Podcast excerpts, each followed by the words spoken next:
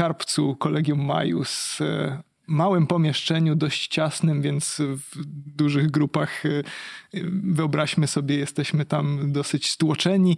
Po lewej stronie w gablocie wiszą dwa wielkie dokumenty pergaminowe, akty fundacyjne, założycielskie dokumenty Uniwersytetu Krakowskiego, Kazimierza Wielkiego i Władysława Jagiełły. Wspaniałe dokumenty, niestety są to tylko kopie. Oryginały nie przetrwały II wojny światowej. Zostały ukryte, aby zapobiec skradzeniu ich przez okupantów. Schowano je w podziemnej skrytce gdzieś na terenie Kolegium Novum i ta skrytka szczęśliwie przez całą wojnę przetrwała niewykryta. Natomiast kiedy już po wojnie skrytkę wydobyto, okazało się, że wszystko tam się na miejscu swoim znajduje, poza niestety owymi dwoma dokumentami, po których ostały się jeno pieczęcie. I co się stało? Więc okazuje się, że w skrytce tej panowała wilgoć tak wielka, że dokumenty te uległy zniszczeniu. Prawdopodobnie musiała tam chyba pęknąć jakaś rura, zalało tę skrytkę. Była to może najtragiczniejsza katastrofa hydrauliczna w historii Polski. E, w każdym razie niestety ostały się tylko dwie pieczęcie majestatowe Kazimierza Wielkiego i Władysława Jagiełły.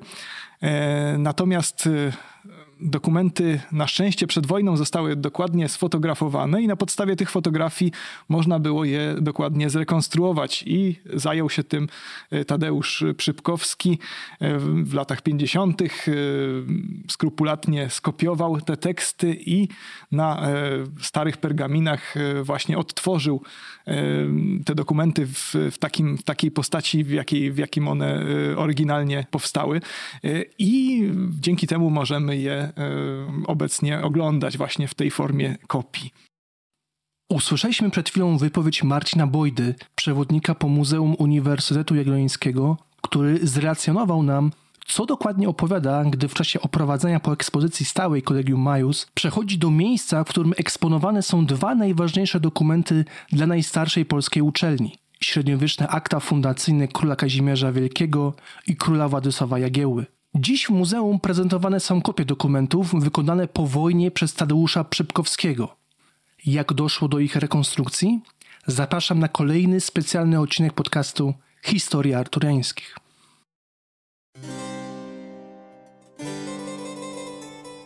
Historie Arturiańskie. Podcast Sigillum Authenticum.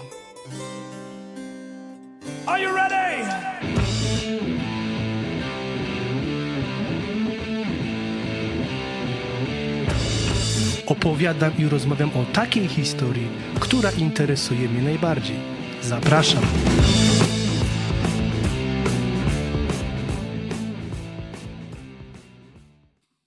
W poprzednim odcinku opowiedziałem Wam historię utraty dokumentów fundacyjnych.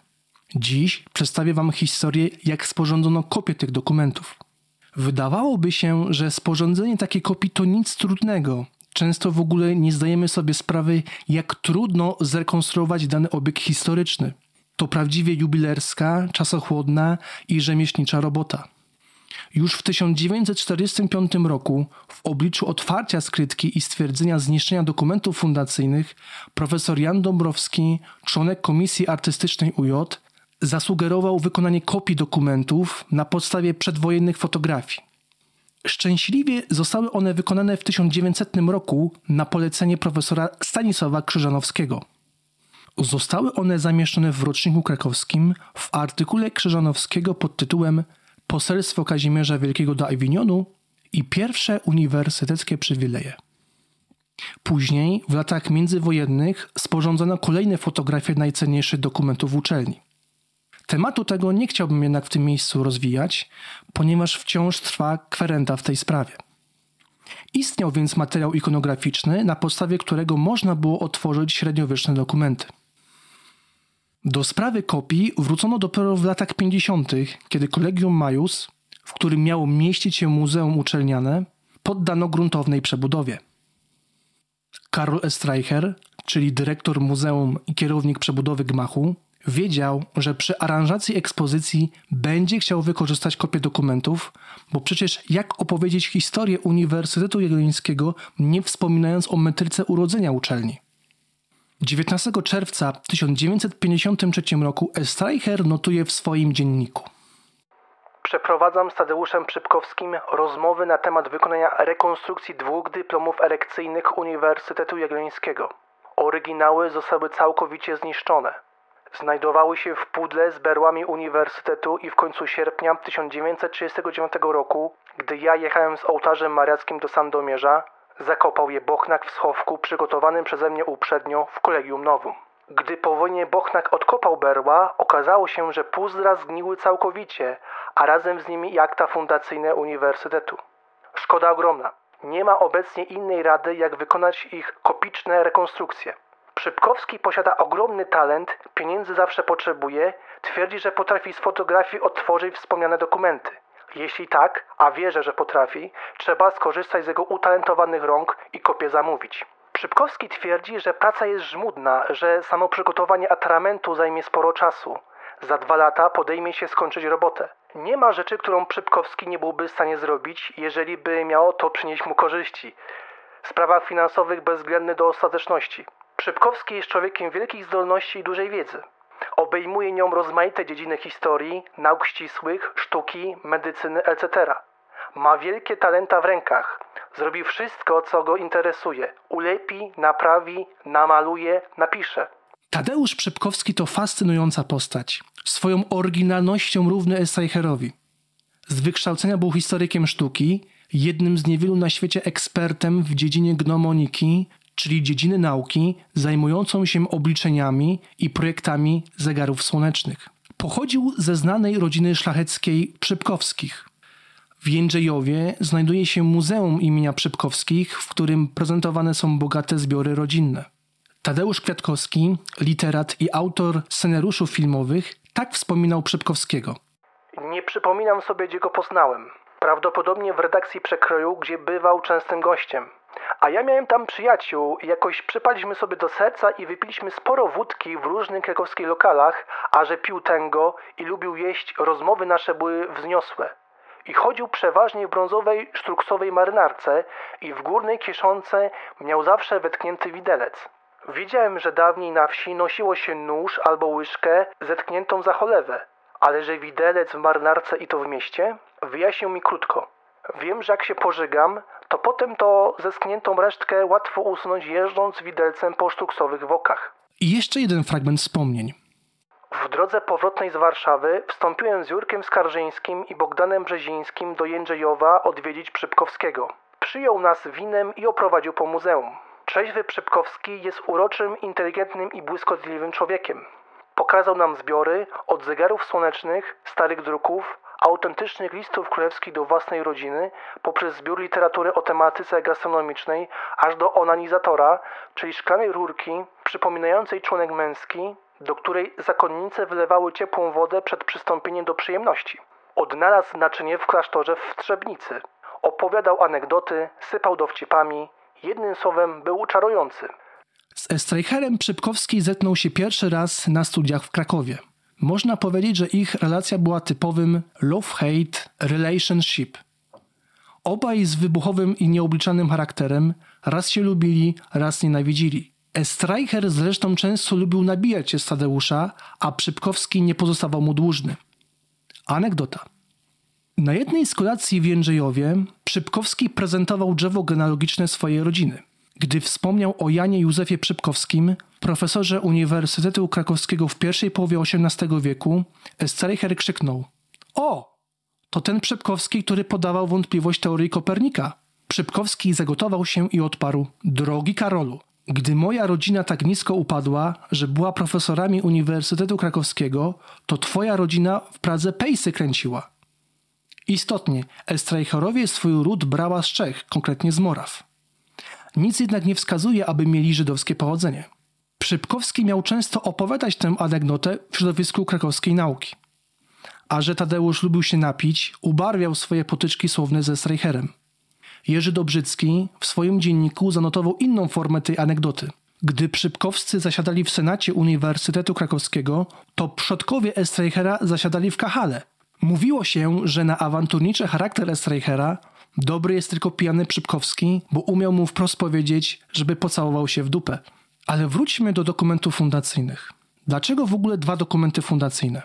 Kazimierz Wielki lokował uniwersytet 12 maja 1364 roku, ale ta lokacja z różnych przyczyn, o których nie będę w tym podcaście szerzej opowiadał, nie doszła do skutku. Po kilku latach uniwersytet właściwie zamarł i funkcjonował w szczątkowej formie. Dopiero odnowienie uczelni i ponowna fundacja króla Władysława Jagieły 26 lipca 1400 roku zapewniła mu stałe funkcjonowanie. Czytanie źródeł z odległych czasów nie jest łatwą i przyjemną lekturą. Tekst bez względu na epokę, z jakiej pochodzi, należy umieć zinterpretować za pomocą narzędzi, które są wymierne i obiektywne. W przypadku źródeł średniowiecznych może to być umiejętność czytania tekstu, rozpoznawania stylów pisma, skrótów, abrewiadur, rozszyfrowania niezrozumiałych wprost opisów wydarzeń. Tymi aspektami tekstu zajmuje się nauka nazwana paleografią. Polskie źródła średniowieczne spisane są w języku łacińskim. Dzisiaj łacina zaliczana jest do języków martwych, choć jeszcze do niedawna cieszyła się statusem podobnym do języka angielskiego. Nie przerażajcie się tymi szlaczkami. Pokażę wam, że każdy z was będzie potrafił odczytać chociaż podstawowe zwroty z dokumentów średniowiecznych. Dokument średniowieczny składał się z trzech części. Tak samo jak dzisiaj, pisząc listy czy e-maile, stosujemy różne formy. I tak wtedy w średniowieczu w kancelarii skryba stosował podobne formy. Wyróżniamy trzy podstawowe części. To jest protokół, kontekst i eschatokuł. W ramach protokołu mamy następujące części. Inwokacja, czyli wezwanie imienia pańskiego. Najczęściej w dokumentach średniowiecznych jest to po prostu in nomine domini amen, w imię pańskie amen. Intytulacja, czyli wymienienie wystawcy dokumentu. W naszym przypadku to będzie król Kazimierz Wielki i król Władysław Jagiełło. W kontekście mamy następujące części. Arenga, czyli motyw wystawienia dokumentu. Był to zazwyczaj taki, można powiedzieć, bardzo wzniosła forma odwołująca się do Boga, do filozofii, do majestatu królewskiego. Promulgacja, czyli obwieszczenie woli wystawcy, czyli w naszym przypadku fakt ustanowienia w Krakowie studium powszechnego, w którym będą mogli studiować młodzi ludzie. Dyspozycja, czyli wola wystawcy dokumentu. I w tej części dokumentu mamy zasady funkcjonowania, finansowania, prawa uniwersytetu. Sankcja, czyli zapowiedź skutków prawnych. No, czyli po prostu dokument ma moc prawną. Zazwyczaj to była taka specjalna formuła. Koroboracja, czyli sposób uwierzytelnienia dokumentu. Najczęściej, najbardziej powszechną formą uwierzytelnienia wówczas dokumentów było po prostu przywieszenie pieczęci do dokumentu. Eschatoku i tutaj właściwie mamy dwie części, czyli datacja, a więc wskazanie daty i miejsca wystawienia dokumentów oraz testacja, czyli lista świadków. Czym jednak różniły się oba dokumenty? Na pewno różniły się głównymi założeniami funkcjonowania uniwersytetu. Uniwersytet Kazimierza Wielkiego był wzorowany na uczeniach włoskich, Bolonii i Padwie. Posiadał trzy wydziały: prawa, medycynę i sztuki wyzwolone, a studenci mieszkali w wynajmowanych mieszkaniach, czyli hospicjach, dlatego też system ten nazywany bywa hospicjalnym. W odnowionej uczelni przez Władysława Jagiełłę były cztery wydziały. Doszła bowiem teologia, studenci zaś i profesorowie mieli mieszkać w specjalnej na ten cel przeznaczonych budynkach. Był to tak zwany system kolegialny. Jagiełło zakupił na ten cel od mieszczanina krakowskiego Gersdorfa budynek położony przy ulicy Świętej Anny w Krakowie, a więc dzisiejsze Kolegium Majus. Na Uniwersytecie Kazimierzowskim rektor był wybierany z grona studentów, zaś w Jagiełłowym z grona profesorów. Podobnie jak Kazimierz Wielki, tak Władysław Jagiełło wziął na siebie ciężar utrzymania uczelni, z tą jednak różnicą, że Kazimierz przeznaczył na ten cel 370 grzywien rocznie płatnych z dochodów żub wielickich, a Jagiełło 100 grzywien zapisanych na tle królewskim. Zapytacie, czym była w średniowieczu grzywna? Była to jednostka obrachunkowa, na którą składało się 48 groszy. Dla przykładu, wpis na Uniwersytet Krakowski w średniowieczu kosztował 8 groszy.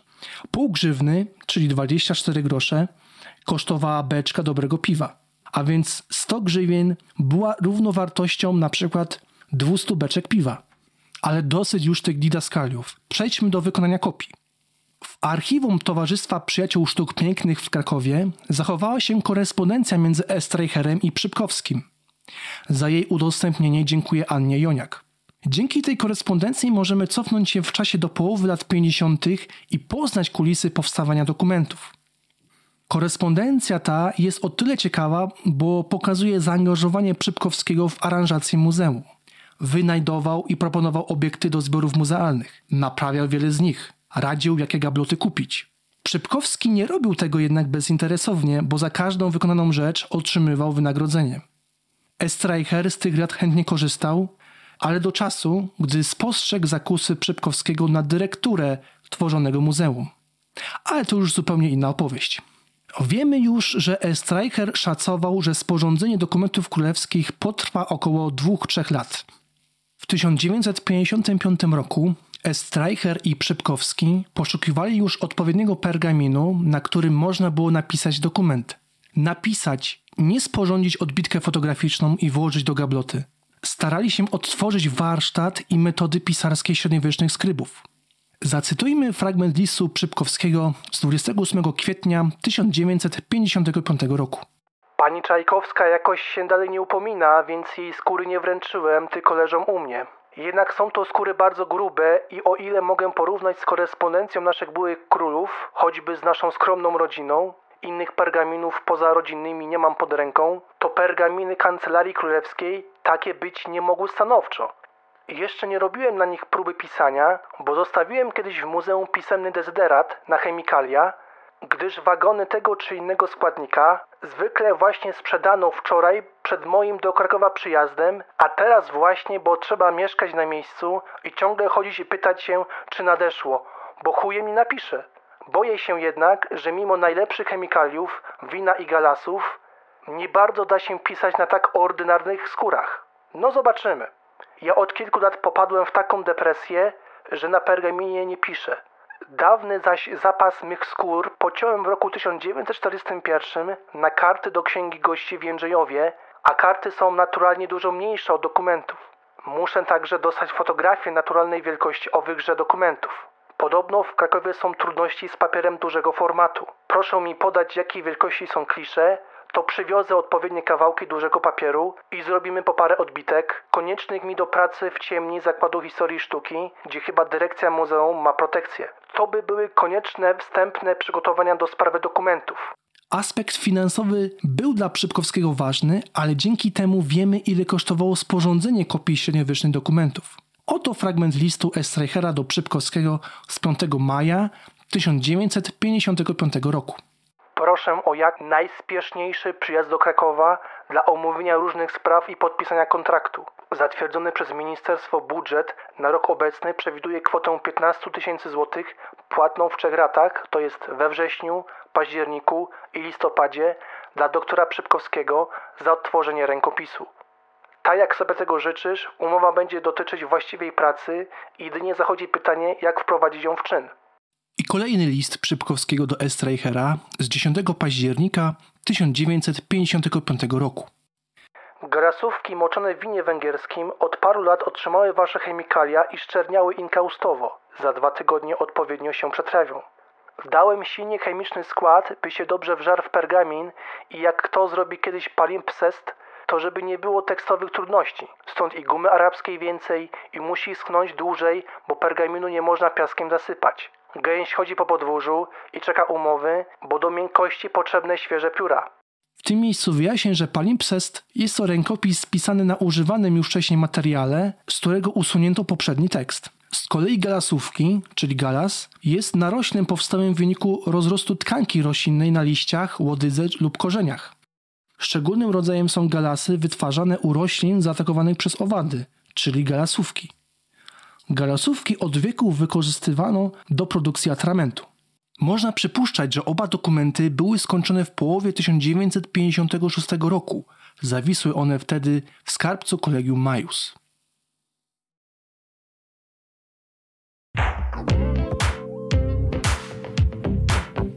Dziękuję, że wysłuchałeś tego podcastu.